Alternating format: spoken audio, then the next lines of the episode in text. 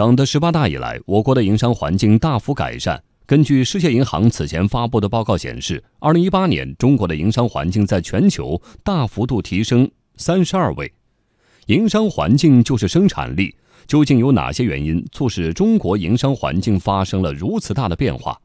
中国的营商环境有哪些新特点？各地又有哪些创新举措？带着一系列问号，记者近日前往上海、广州、天津、台州等地调研，实打实了解各地的营商力成长路径。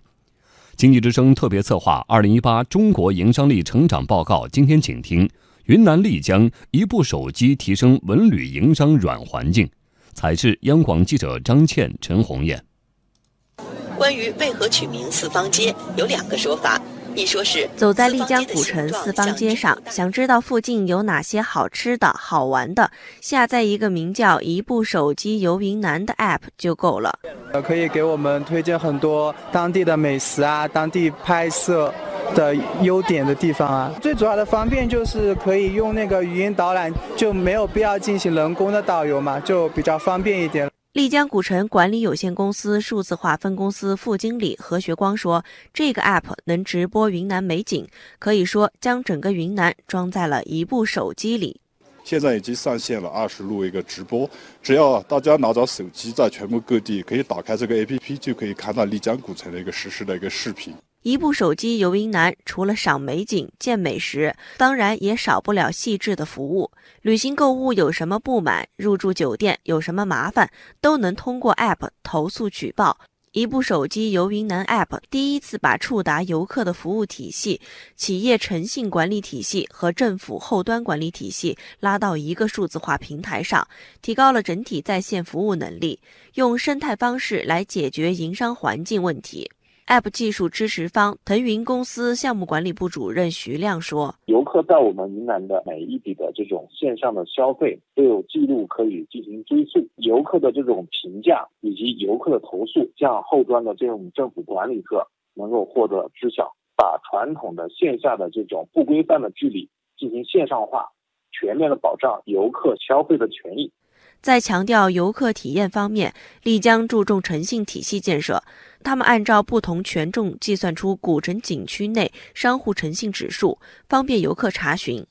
丽江古城保护管理局办公室工作人员杨宗全说：“目前古城已有二百七十九家住宿服务单位和四十四家餐饮服务单位正式上线。在点开 APP 可以看到，就是我们有一个诚信指数评分，它是由一个政府的规范指数。”还有一个品质指数和游客的评价来构成的，那么这个分数的话就更权威，跟其他的平台比起来，然后游客也能在选择客栈和选择餐饮的时候，能够选择到更好的。走在丽江古城，丰富多彩的民族服饰是许多游客的最爱。丽江韩密金民族服饰工贸有限公司负责人何春梅说：“借助一部手机游云南 App，他的民族服饰正在走出丽江。”因为这个是面向全国的，可以把我们的服装的款式啊、平台啊，然后游客到这边以后，他们需要什么样的服装，可以通过这个平台，让更多的人能了解到我们这个企业和我们本地的这些少数民族服饰。一部手机游云南，除了帮助何春梅这样的文旅民营企业加大推广力度，也为商家和企业不断营造更公平的法治税收环境。更重要的是，一部手机重构了政府部门为涉旅企业服务的新模式。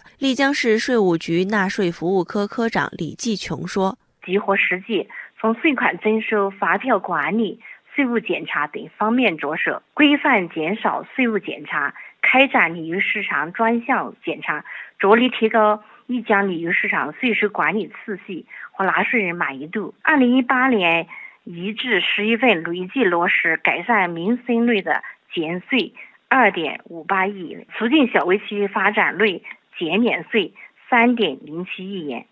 作为减税的获益群体，何春梅说，减税给她的企业带来了变化。从一月份到六月份，我们的收入就是有十五点二万元。按照那个以前的话，就是我们就要上三万四千九，但是我们现在就只用上那个二点五万元了。